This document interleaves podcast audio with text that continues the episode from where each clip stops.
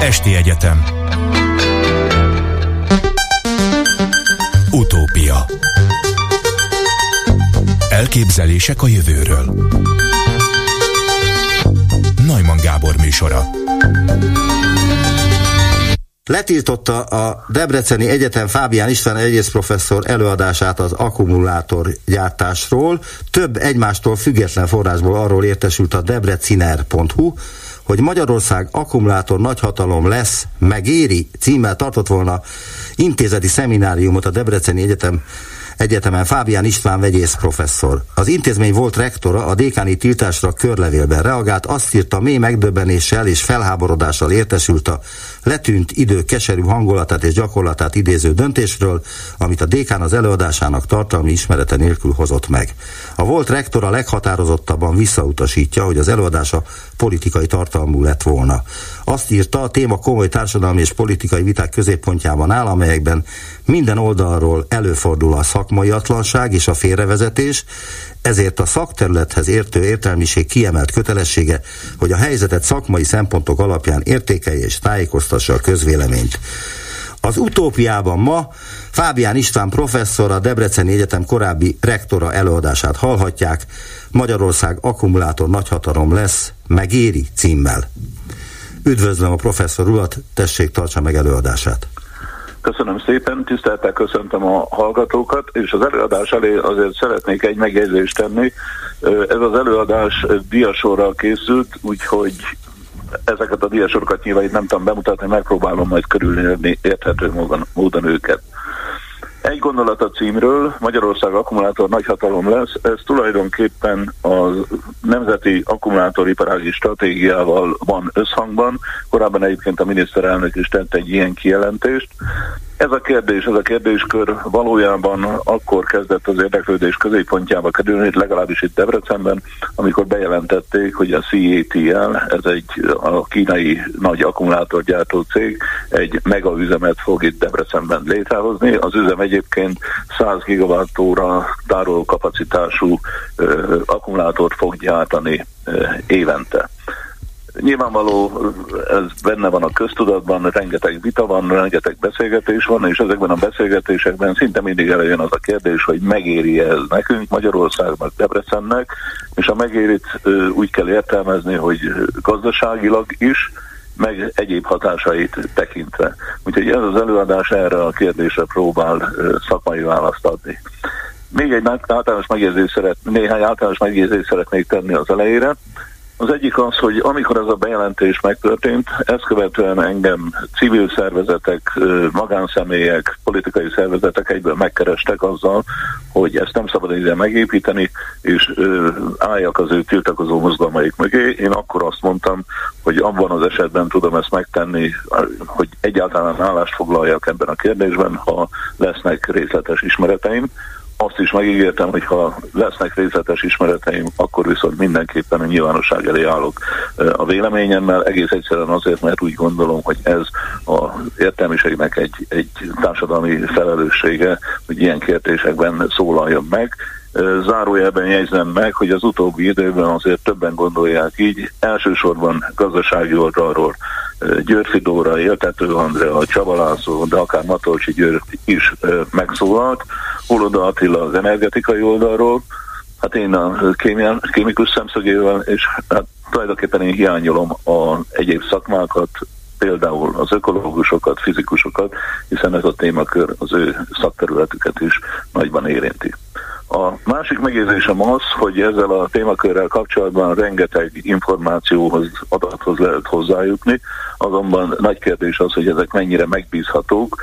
Vannak úgy gondolom szándékos ferdítések, meg egyszerűen az ismeretek hiányából fakadó téves adatok. Nyilván a szakember felelőssége az, hogy ezekből próbálja kibányászni azokat az információkat, amit utána valamilyen módon össze tud rendezni. Én elsősorban olyan szakirodalmi és külföldi szakirodalmi adatokat használtam, amelyek úgy gondolom, hogy megbízhatóak, illetve hivatalos dokumentumokban megjelenő információkat, Gondolok itt a cégnek a környezethasználati engedélykérelmére, a cég képviselőinek a megnyilvánulásaira, vagy az önkormányzat képviselőinek a megnyilvánulásaira. Mindjárt hozzátenném azonban azt, hogy ezzel nem feltétlenül vagyunk bejebb, amennyiben rengeteg ellentmondás van ezekben az úgynevezett hivatalosnak tekintett adatokban is. És akkor ennyi felvezetés után tulajdonképpen most érnék rá a tényleges témára, az első kérdés mindjárt az, hogy ha van egy ilyen ambíció, hogy egy országban egy teljes iparágat megtelepítsünk, sőt abban nagy hatalom legyünk, ennek mi lehet a motivációja? Hát nem olyan bonyolult erre a kérdésre választ adni. Ha megnézzük az elektromos autóknak a piacát az elmúlt időszakban, ugye az elmúlt időszakban az elektromos autók rendkívül népszerűvé váltak, ha megnézzük a piacát, akkor 2022-ben durván egy olyan 25 százalék az eladott személygépjárműveknek már elektromos autó volt a világon. Ennek az eladás, összeladásban Kína 29%-kal vezeti a mezőnyt. Érdekes módon az Amerikai Egyesült Államok csak 7%-kal járul hozzá az elektromos autók eladásához, ami azért érdekes, mert tudjuk azt, hogy az USA az, ami talán a legmotorizáltabb ország is, ahol a legnagyobb a személyautók forgalma. Vannak különböző előrejelzések is, vannak egészen 2040-ig, 50-ig szóló előrejelzések. Én egy 2030-ig szóló előrejelzést említenék. Ez szerint közel 50% lesz az eladott autóknak a eladott autókban az elektromos autók részaránya. Itt természetesen megint Kína fogja vezetni ezt a statisztikát. Tehát összességében elmondhatjuk azt, hogy van egy olyan piac, ami ütemesen, dinamikusan fejlődik, és hát természetesen, hogyha van elektromos autó, akkor az elektromos autóhoz akkumulátor is kell, tehát gondolhatja bárki azt, hogy akkor érdemes ebbe az üzletágba befektetni, beszállni. A kérdés csak az, hogy megéri-e, vagy megéri-e minden országban ezt megtenni. Még az elektromos autók piacánál maradva, azért érdemes megemlíteni az európai statisztikát is. Ez egy nagyon érdekes dolog. 2021-ben az EU-ban körülbelül egy olyan 25%-át jelentette az új, kevesebb, mint, jóval kevesebb, mint 25%-át jelentette az új személygépkocsiknak az elektromos, a tisztán elektromos autó. A dízel és a benzinüzemű autók azok körülbelül olyan 60-65%-kal képviseltetik magukat a, a piacon. Ha Magyarországon megnézzük a helyzetet, Magyarországon 2021-ben valamivel több dízel és benzinüzemű autót adtak el, mint 50 százalék. Meglehetősen nagy a különböző elektromos autóknak az eladási aránya. Itt elsősorban a hibrid elektromos autók vezetik, tehát nem a tisztán elektromos a akkumulátor által üzemeltetett elektromos autók, hanem a hibrid elektromos autók vezetik a piacot, hozzátéve, hogy természetesen ahhoz is van szükség akkumulátorokra. Na most ez alapjában véve nagyon pozitívnak tűnhet. Valójában azért, ha megnézzük a Magyarország személyi gépjármű állományát, abból az derül ki, hogy 2021-ben kb. 40 millió gépkocsi futott az utakon, és ebből csak 50 ezer volt elektromos. Na most innentől kezdve eljutottunk a akkumulátor történethez tulajdonképpen, ugyanis azt a kérdést mindenképpen fel kell tenni ezen a ponton, hogy azok az akkumulátorok, amelyek Magyarországon készülnek, és nyilvánvalóan van környezettermelő hatásai, azok mennyiben fogják a magyar helyzetet javítani, az elmondott adatok alapján azt gondolom, hogy még nagyon hosszú időnek kell eltelni ahhoz, hogy a magyar autópiac átálljon európai elektromos autókra, és ez azt is jelenti, hogy még nagyon sok idő fog eltelni addig, amíg főleg a magyar piacot termelnek ezek az akkumulátorgyárak. Ez mindenképpen egy olyan szempont, amit azt gondolom, hogy figyelembe kell vennünk. A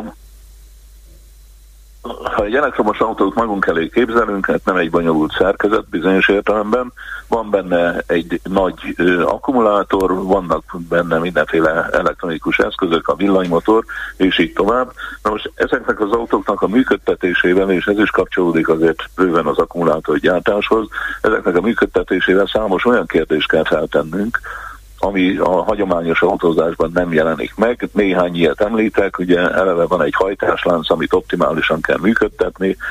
Akinek van ilyen autója, azoktól tudom, hogy a gyorsulás rendkívüli, tehát a gyorsítás rendkívüli módon fogyasztja az energiát, jelentős hőtermelés történik, különösen, hogyha az akkumulátoroknak nagy az igénybevétele, ami hőszigetelést tesz szükséges, szükségesé teszi a biztonsági kérdéseket, ennek a megoldását szinte mindenütt előjön a, a hatótáv, az újratöltési lehetőségek, és hát megint az akkumulátorokra visszatérve az akkumulátoroknak a degradációja, ami pár éven belül 15-20% is lehet, illetve az önkisülés lehetősége, ami pedig akár odáig is eljuthat, hogy tüzet okoz.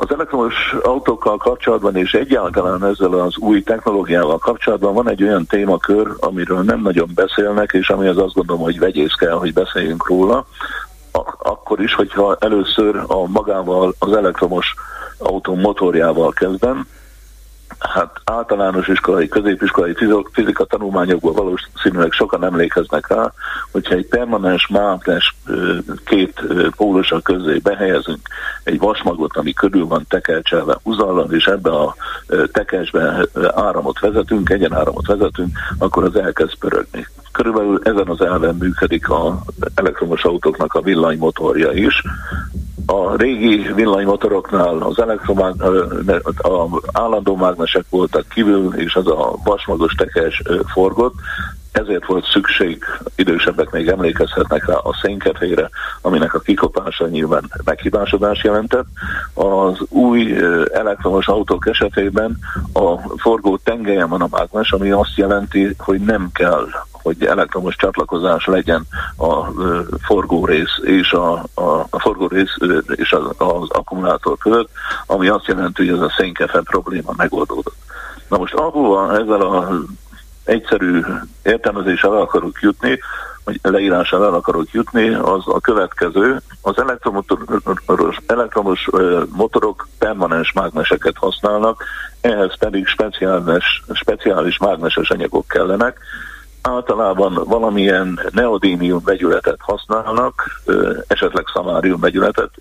Ezek az elemek azért nincsenek nagyon a köztudatban, és ami az érdekes az az, hogy 2019-ben az Európai Kémiai Szövetség leköszönő elnöke megalkotott egy olyan periódusos rendszert, ugye a periódusos rendszer az, ami a különböző elemeket sorolja föl, megalkotott egy olyan periódusos rendszert, ami bemutatja, hogy ezekből az elemekből mennyi áll rendelkezésre a Földön, vannak olyan elemek, amiből elég nagy a bőség, és vannak olyan elemek, amelyek ö, fogytán vannak, a következő 50-100 évben gondot okozhat ö, ezeknek az elemeknek az elfogyása, itt egy gondolat erejéig érdemes kitérni arra, hogy ezek az elemek természetesen nem fogynak el, ezeket, ezeknek a bányászatáról van szó, tehát a környezetünkben ott maradnak, amikor kidobunk mondjuk egy mobiltelefon, akkor abban benne vannak ezek az elemek, csak nem biztos, hogy újra tudjuk hasznosítani őket. Minden esetre ezen a periódus rendszeren, ebben a periódus rendszerből kiderül az, hogy az elektronikában használt elemek fogytán vannak, és az előbb említett neodímium is fogytán van. Tehát amikor elektromos autózásról beszélünk, vagy akkumulátorokról beszélünk, akkor azt is érdemes figyelembe vennünk, hogy ezek a különböző elemek milyen mértékben férhetők hozzá, illetve van egy fogalom, a cirkulális gazdaság, ami azt jelenti, hogy, hogy feldolgozzuk a hulladékot és újra hasznosítjuk ezeket az elemeket, ennek a fontosságára is érdemes felhívni a figyelmet, ugyanis ez még nagyon gyerekcipőben jár. Na most kicsit előre szaladom, mert akkumulátorról még nem beszéltem. 2023-ban a lítium is a kifogyóban lévő elemek közé került, ami nyilvánvaló az akkumulátorgyártás hosszabb távú jövőjével kapcsolatban lehet érdekes. Zárójelben jegyzem meg, hogy ezt a periódusos rendszert rendszeresen frissíti, frissítik. Tehát 2019-ben például még az, a lítium egyáltalán nem tűnt problémának, most megkongatták a vészarapot. A, még mindig az autónál maradva, az elektromos autóknál maradva, két kérdést érdemes még megemlíteni. Az egyik kérdés az úgy lehet feltenni, hogy mennyire zöld a zöld. Egy egyszerű megállapítás, egy elektromos autó annak a használata nem lehet zöldebb, mint az elektromos áramnak a zöldsége, tehát hogy milyen módon állítják elő az elektromos áramot. És hát innentől kezdve azért vannak kérdőjelek, ugyanis ha például megnézzük azt, hogy Európában 2021-ben hogyan állt össze az elektromos áram termelés, akkor kiderül az, hogy 17% földgáz, 16% szén és 27% atomerőművi áramot használtak. Az atomerőművit sem szokták a megújuló energiák közé sorolni, a szél, víz és napenergia az megjelenik körülbelül összességében egy olyan 30-35 százalékban. Tehát ez azt jelenti, hogy elektromos autót használunk Európában, azért a felhasznált áramnak körülbelül egy 60, 35-40 százaléka tekinthető zöldnek, a többi nem az. Tehát nem igaz az, hogy, hogy nincs széndiokszid kibocsátás az elektromos autók használatának, csak nem konkrétan maguk az elektromos autók bocsátják azt ki, hanem az áramtermelő üzemek. Ha megnézzük az egyes országok statisztikáját, azért nagyon eltérő a kép. Én két országot említek. Az egyik az Norvégia. Norvégiában 2021-ben a megújuló energia részaránya az áramtermelésben brutálisan nagy szám, 98% volt.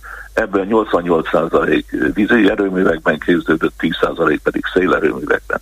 Ehhez képest, mondjuk nézzük meg még Magyarországot, Magyarországon durván 80%-a az energiának fosszilis, illetve atomenergia, a megújuló energia az nagyjából 15-20 százalék, tehát ez azt jelenti, hogy nálunk, ha valaki elektromos autót használ, akkor valamivel persze jobb a széndiokszid kibocsátása, mint egy benzines vagy dízelautónak, de ez messze nem jelenti azt, hogy teljesen zöld az elektromos autók használata, ami megint csak az előző kérdéshez visszavezet bennünket, hogy akkor innentől kezdve mégiscsak az a kérdés, hogy az akkumulátorgyártás, ami még itthon el felhasználásra kerül, az is megéri-e, vagy sem. Az elektromos autóknak egy másik nagy kapcsolatos másik nagy kérdés, az pedig a megnövekedett tömeg sokan nem tudják, de egy átlagos elektromos autó 250-től 400 kg-mal kerül, nyom nagyobb tömeget, mint egy, egy vele hasonló egyéb autó. Például a Tesla Model S-ben 540 kg az akkumulátornak a súlya, egy BMW i3-ban pedig 230 kg. Ezek az akkumulátorok egyébként kapacitásukat tekintve, ez a nominális kapacitás 6-tól 246 kWh-nyi kapacitásúak, ennél durván egy 10-15 százalékkal kevesebb a tényleges kapacitás, tehát amit fel lehet használni. És akkor még itt az energiaforrások összehasonlításában érdemes megemlíteni még egy dolgot. Ugye az, az energiaellátás szempontjából rendkívül fontos az, hogy mi az energiasűrűség. Az energiasűrűség az azt jelenti, hogy mondjuk tömegegységre vonatkoztatva mennyi energiát visz magával, vagy tárol az a rendszer, ami az energiát biztosítja.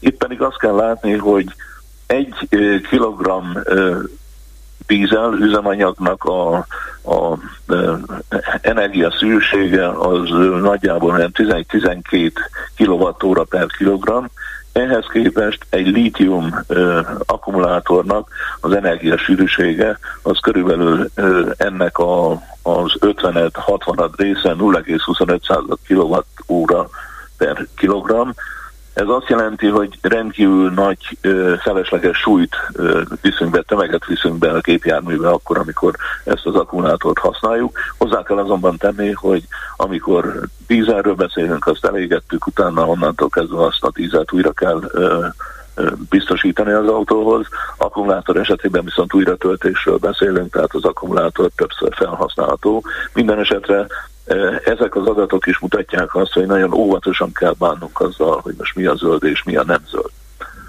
Rátérve az akkumulátorokra, most jön talán a legnehezebb része ennek az előadásnak, mert olyasmiről kell beszélnem, ami az az ábra nem ártana.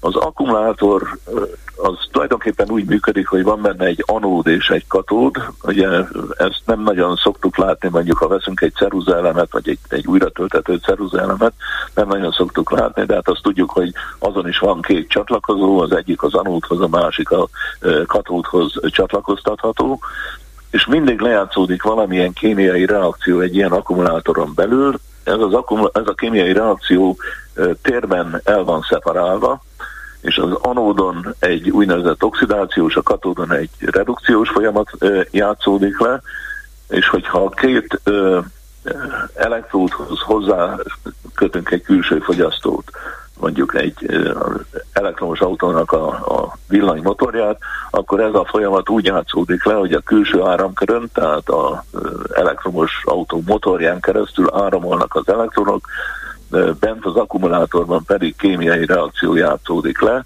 az anód fém lítiumot tartalmaz, ami oxidálódik és lítium-ion formába bekerül egy úgynevezett elektrolitba.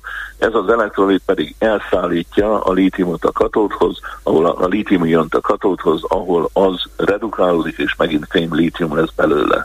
Egyébként ezért az akkumulátorért 2019-ben Gudenov, Pittingham és Yoshino Nobel-díjat kapott. Na most a lítium akkumulátornak ö, számos típusa van. Az anód az mindig egy grafit, amiben ö, lítium, lényegében fém lítium található. A katód az pedig valamilyen lítium vegyes oxid tartalmazhat, az a vegyes oxid kobaltot, vasat, mangánt, nikkelt, mangánt, kobaltot, tehát különböző variációi vannak ennek, Hozzátéve az, hogy nyilván a gyártók nem nagyon mondják el, hogy konkrétan mi az összetétel. Na most van egy olyan, vannak ezek a vegyes oxidok, és a, van a lítium vas foszfát, ami nem egy oxid, hanem ez egy ilyen vegyes só lényegében, amiből még lehet katódot gyártani. Ez azért érdekes, mert Debrecenben például a CATL egy lítium, mangán, nikkel, kobalt típusú katalizátort hoz. Pontos leírását nem lehet ismerni, de a kérvényekből kiderül, hogy ezek az anyagok biztos, hogy benne lesznek az akkumulátorban. Ugyanakkor például az Amerikai Egyesült Államokban ez év januárjában jelent meg a hír egy kémiai szaklapban, átállnak a lítium-vas foszfát anód katódra, mert hogy ennek az előállítása kevésbé környezet terhelő, könnyebben használható, és így tovább. Persze vannak hátrányok is, kisebb az energiasűrűsége, de hát itt mindig arról van szó, hogy találjuk meg az optimumot. Minden esetre az USA-ban már úgy döntöttek, hogy a lítium vasfoszfát akkumulátor az a kedvezőbb, és nem ezek az oxid, vegyes oxid katalizátorok. Sajnos Debrecenben ezek a vegyes oxidok fognak jönni. Egyéb akkumulátor típusokkal is kísérleteznek. Van például a nátrium-ion akkumulátor. Ez abszolút ugyanazon az elven működik, mint a lítium akkumulátor, és hát komoly energiákat fektetnek ennek a fejlesztésébe, hozzátéve az, hogy vannak azért hátrányai, mert kisebb az energiasűrűsége, és az újratöltés is egy érdekes kérdés, kisebb számú újratöltés lehetséges a nátrium akkumulátorokkal, mint a lítiummal, ez nyilvánvaló kedvezőtlenebbé teszi a használatát. Aztán vannak megint más akkumulátorok, például a cink levegő akkumulátor, amiről azt lehet tudni, a részletekben most nem mennék bele, de azt lehet tudni, hogy kedvező az energiasűrűsége, környezetbarátabb, mint a, a lítium akkumulátorok, tehát ebben nagy lehetőséget látnak az akkumulátor fejlesztők. Van azonban egy probléma, nagyon lassú az áramátadás, tehát az elektrokémiája ennek az akkumulátornak, ami nyilván kedvezőtlenné teszi a használatát, illetve meglehetősen lúg, nagy lúg koncentrációjú elektrolit oldatot használ, ami hát ismét nehezen tekinthető környezetbarátnak. Minden esetre az, hogy ezek a különböző akkumulátor típusoknak a fejlesztése folyik, ez elég egyértelművé teszi azt is, hogy nem lejátszott még az a történet, hogy mi a jövő akkumulátora, sőt személyes véleményem szerint még az sem lejátszott történet, hogy valóban az elektromos autózásé a jövő. Na most, ha rátérünk a Debreceni CATL gyárnak a, a profiljára. Ahogy említettem, itt egy nikkelt, mangánt, kobaltot tartalmazó katódot fognak használni. Bizonytalan vagyok benne, mert a pontos összetétel az nem derül ki a kérvényből, de ezek az anyagok biztos, hogy szerepelnek benne. Ennek a kataliz- akkumulátornak a működése az, hogy a anód az grafit, ebbe benne van a lítium, a katód, ez a vegyes oxid, és hát az említett módon ö, történik az áramtermelés. Az előbb elfejtettem mondani, hogy amikor az akkumulátort újra töltjük, akkor tulajdonképpen megcseréljük az elektródoknak a polaritását, és külső árammal visszaállítjuk az eredeti helyzetet. Tehát amikor a kisül a, a, a akkumulátor, akkor munkára fogjuk, egyébként pedig, amikor újra töltjük, akkor visszaállítjuk az eredeti helyzetet.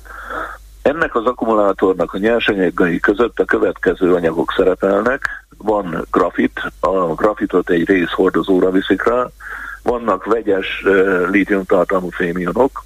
Na most a két elektród között említettem elektrolit van, ami a lítium ionokat szállítja az egyik elektródtól a másik elektródhoz. Ehhez vagy lítium hexafluorofoszfátot, vagy lítium tetrafluoroborátot használnak és ezt egy szerves karbonátok típusú oldószerben oldják föl. A szerves karbonátokról azt kell tudni, hogy ezek nem különösen mérgező anyagok, már akkor, hogyha vigyázunk rá, hogy ne kerüljünk vele kontaktusba, viszont meglehetősen gyúlékonyak és hát van egy porózus műanyag szeparátor még ebben az akkumulátorban, illetve a gyártásnál, ugye az utóbbi hónapokban ez a vegyület rendkívül közismerté vált, az N-metilpiroliton, amit tulajdonképpen a katód gyártásához használnak fel. Tehát ezek azok az anyagok, amik majd Debrecenben a ha megépül az akkumulátorgyár, oda ezek az anyagok nagy mennyiségben be fognak kerülni. Az akkumulátorok esetében a katódgyártásról kell még néhány szót mondani, hát itt megint csak egy ábrát ö, mesélek el. A dolognak a lényege az, hogy van a hordozó felület, erre rávisznek egy olyan masszát, ami a lítium kivételével tartalmaz nikkelt, kobaltot, mangánt, majd hozzáadják ez a lítiumkarbonátot, és hevítéssel alakítják ki tulajdonképpen a végső elektródot.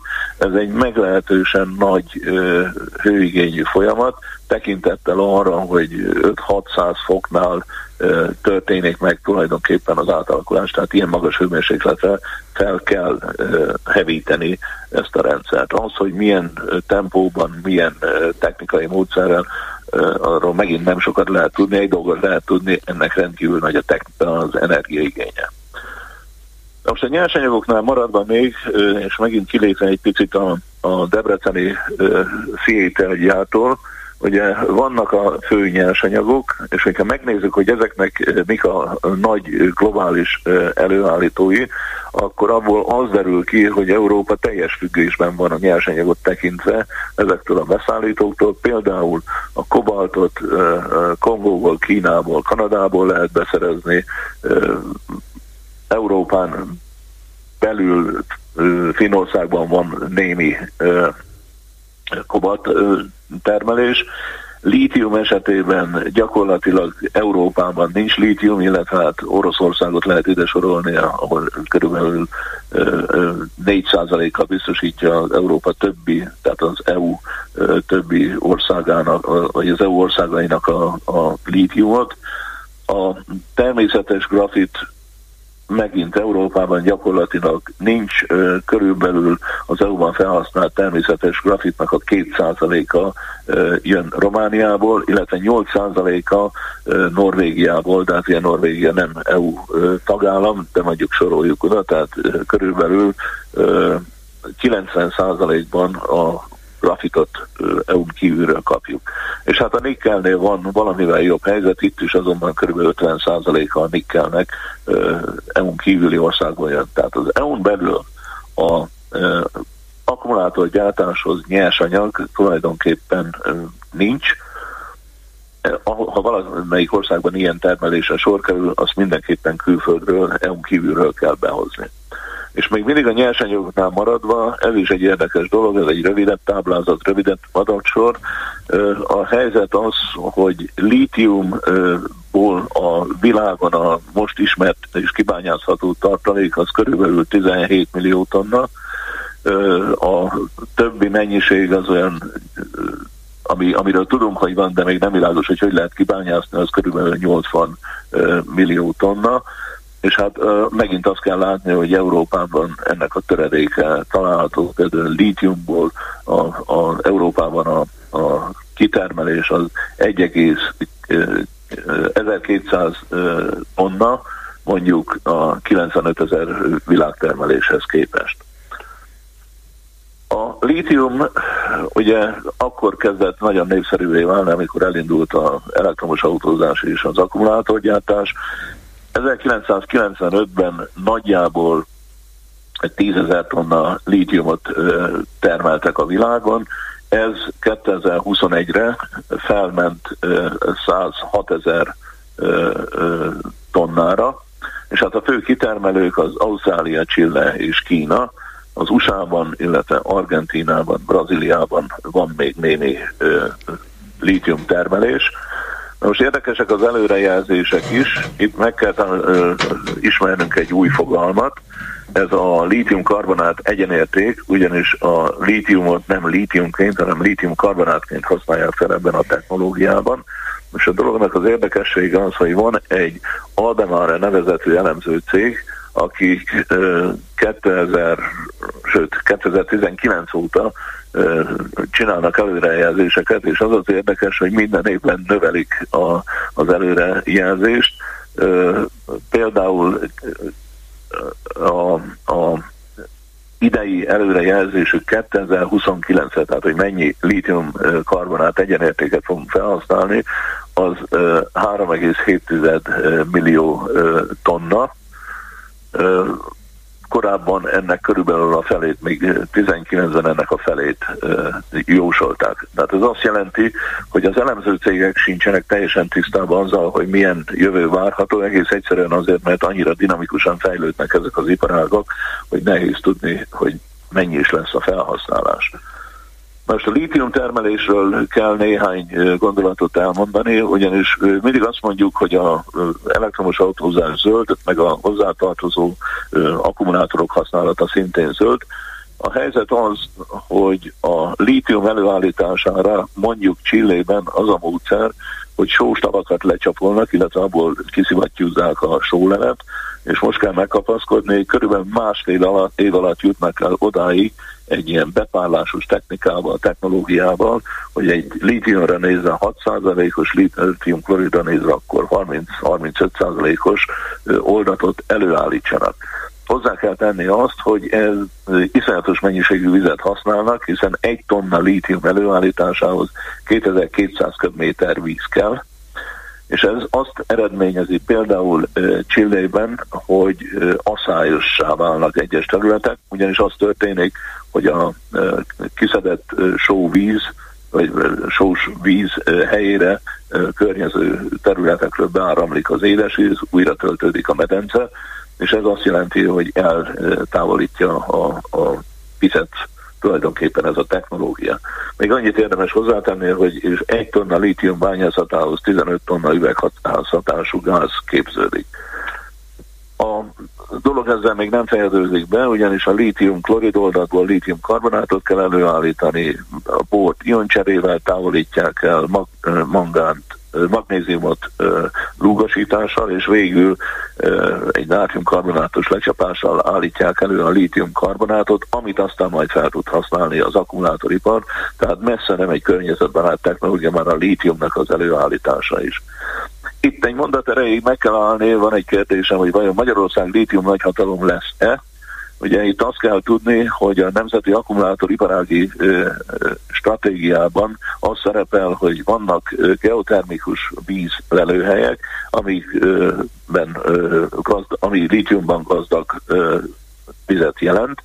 Hozzátenném mindjárt azt, hogy ezek nem azok a vízforrások, amiket a különböző gyógyfürdőkben felhasználnak, mélyfúrású kutak, valóban Franciaországban, Németországban 2600-5000 méter mélységből hoznak fel vizet, és abból megpróbálják a lítiumot kinyerni.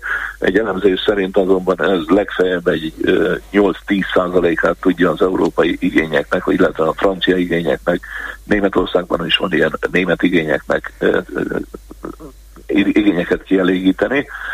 Svájcban is kísérleteztek ilyennel. A probléma az, hogy mikroföldgengés veszélye miatt végül is leállították ezt a fajta kitermelést. Tehát Magyarországon Holoda Attila egy korábbi előadásából lehet tudni, nem realitás az, hogy ter- geotermikus vízből lítiumot állítsanak elő.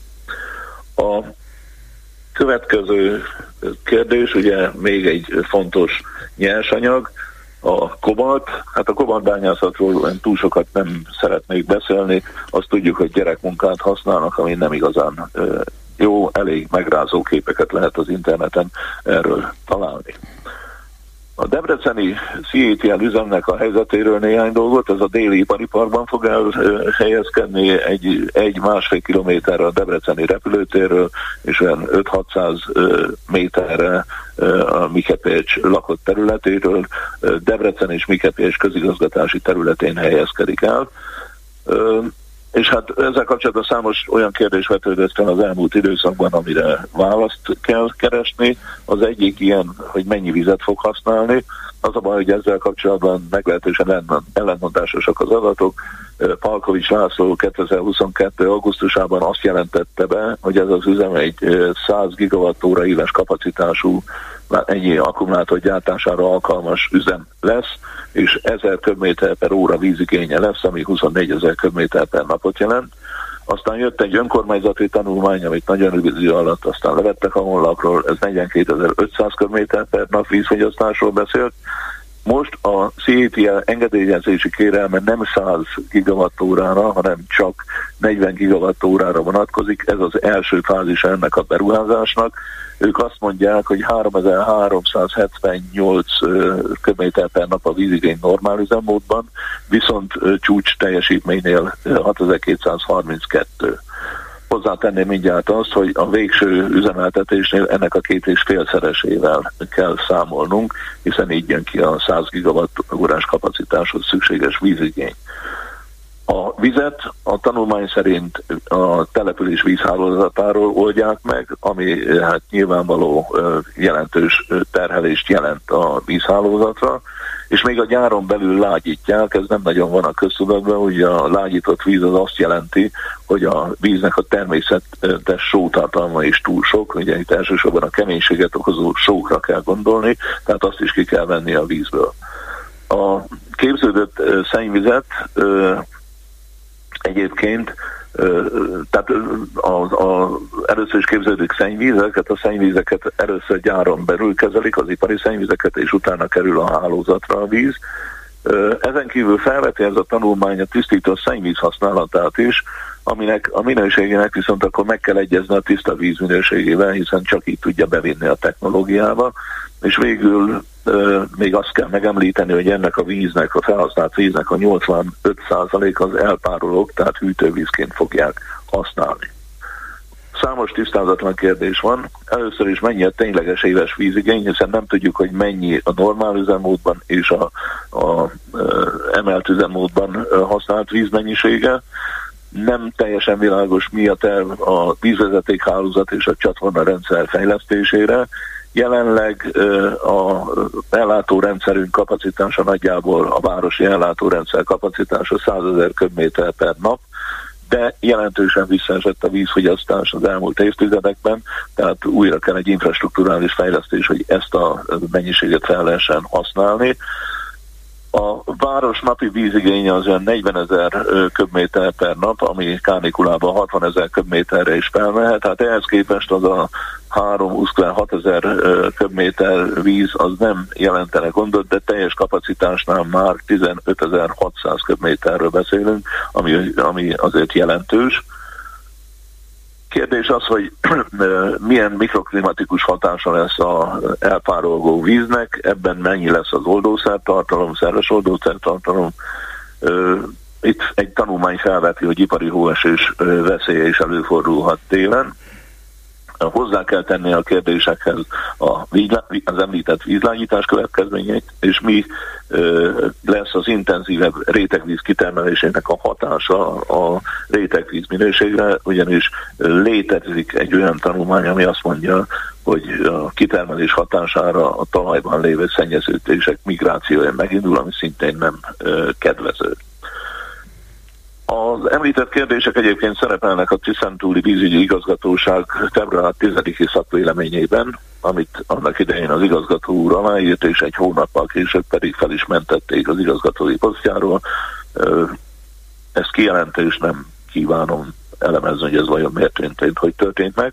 Amit viszont még hozzá kell tenni az az, hogy a déli ipari parkban van két további cég, ami jelentős vízfelhasználó lesz, ez pedig az Ecopro délkorai cég, aki katódokat fog gyártani, az ő napi vízigényük olyan 3300 köbméter per nap, és van egy Semcot nevezetű fóliagyártó, ami pedig 1662 köbméter per nap vizet fog használni.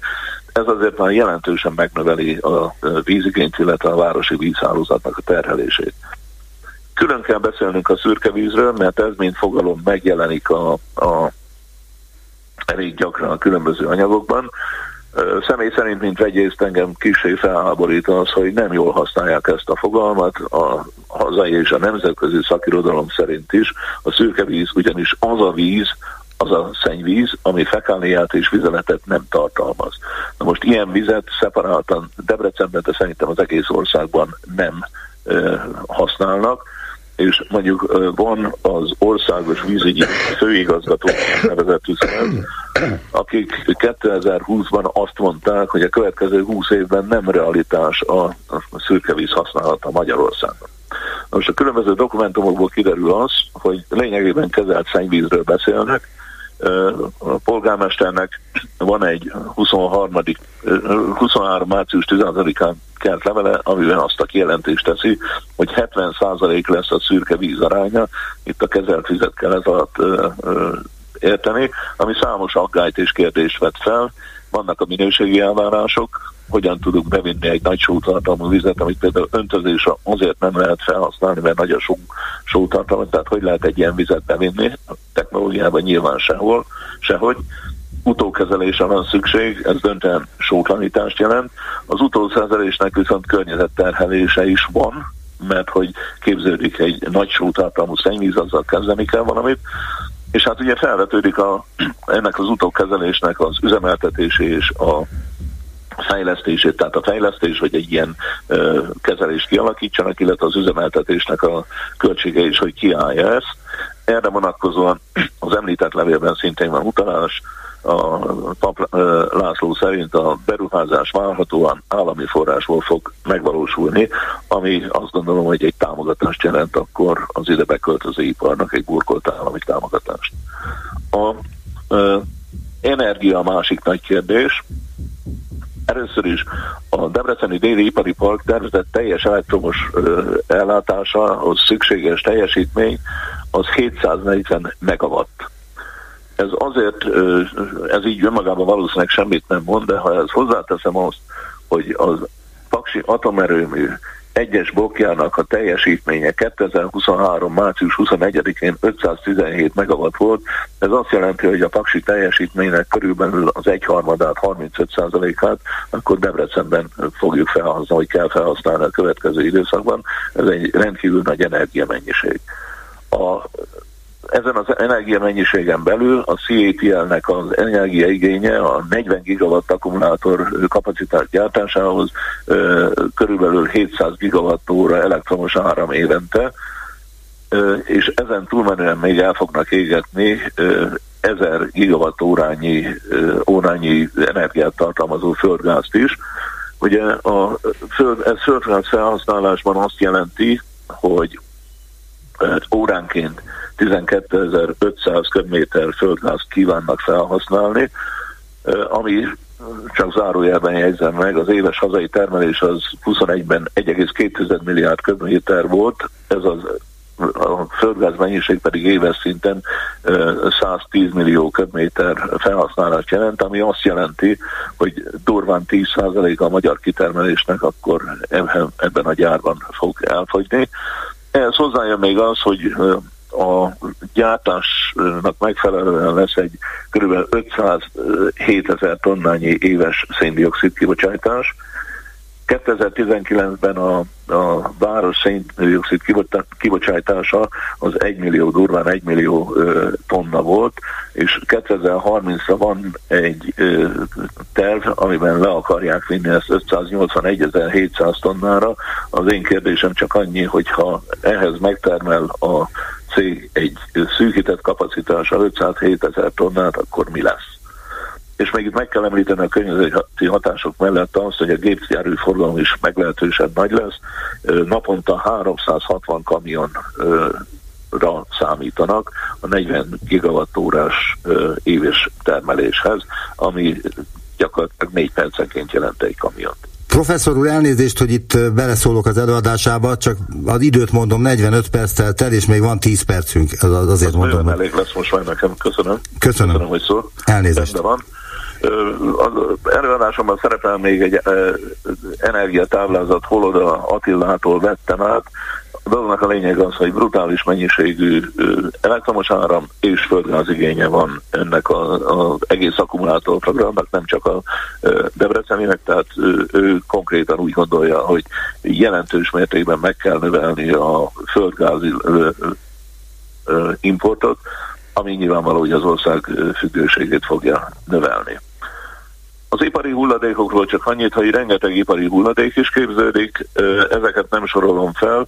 A lényeg az, hogy alapjában véve az ipari hulladékról annyit ír a tanulmány, hogy ez majd egy dedikált cég átveszi, és nem lehet tudni, hogy hova kerülne most. Ha ez a dedikált cég kiviszi az országból, az mondjuk jó, de valószínűleg globálisan nem annyira jó, hogyha ezt deponálják valahol, az se teljesen jó, tehát jó lenne tudni, hogy mi lesz, és hogy használják fel ezeket az ipari hulladékokat, miután erre nincs információ, erre véleményt sem nagyon lehet formálni, hogy mi fog történni. Minden esetre a, a felhasznált anyagok között éves szinten kb. 2000 tonna szerves oldószert használnak, ami rendkívül hát rendkívül nagy felhasználás. És itt a vége fele még ö, egy dolgot említenék, visszatérnék ennek a cégnek, a, a gyárnak az elhelyezésére. Az előadásomban van néhány olyan ö, kép, ami azt mutatja be, hogy hogy ég az akkumulátor üzem, amikor valami probléma van. Elég ronda látvány, azt kell, hogy mondjam, de ha valaki rákeres az interneten, biztos talál elektromos autó balesetről történő, égéséről történő képeket. Ez azért gond, mert ha egy akármilyen vegyőzem normálisan működik, akkor a szomszéd kertbe is fel lehet építeni. Az alapvető probléma viszont az, hogy itt nagyon közel van a lakóterület. Tehát ha valami történik, akkor ott biztos, hogy valamilyen akcióra szükség lesz ahhoz, hogy a lakosságot menekítsék, vagy valamit csinálják. És a leges legvégén még egy dolgot vennék elő, ami már nem kémia, de van egy kémiai része, ez a munkaerő kérdés. Ez egy teljesen automatizált üzem lesz, azt mondják, ettől függetlenül lesz 9000 fő alkalmazott. Azt még nem lehet tudni, hogy ezek a munkások, a munkaerő honnan fog jönni, de vélhetően külföldről. Itt vannak szociális, kulturális egyéb történetek, de én egyetlen egy dologra hegyezném ki a kérdést, mi a garancia arra, hogy itt szakképzett emberek fognak dolgozni, ugyanis ez egy, akárhogy is nézzük, ez egy veszélyes vegyi üzem, és egy veszélyes veszi, vegyi üzemben nem jó az, ha betanított munkások végzik a kritikus munkafázisukat. És hát aztán persze vannak a gazdasági kérdések, hogy a, a akkumulátor történetbe befektetett állami támogatás mennyiben a magyar munkaerőpiacot segíti. Végül egyetlen egy dolog maradt hátra, a elektromos autózás jövőjével kapcsolatban van egy optimista kép, hogy az elektromos autózás a megoldás. A szakirodalomban elemzők nagyon gyakran felvetik azt, hogy lehet, hogy 10-15 év múlva egy rossz emlék lesz csak az, hogy elektromos autózásban gondolkoztunk ennek az akkumulátor oldalát talán sikerült ebben az előadásban bemutatni, és hát ez, ez alapján pedig mindenki el tudja dönteni, hogy megéri-e. Megéri? Köszönöm. A figyelmet. Nagyon szépen köszönöm professzor úr az előadását. Magyarország akkumulátor nagyhatalom lesz, megéri címmel tartotta meg előadását Fábián István vegyész professzor, a Debrecen Egyetem korábbi rektora. Viszont hallásra köszönöm szépen még egyszer. Viszont hallásra.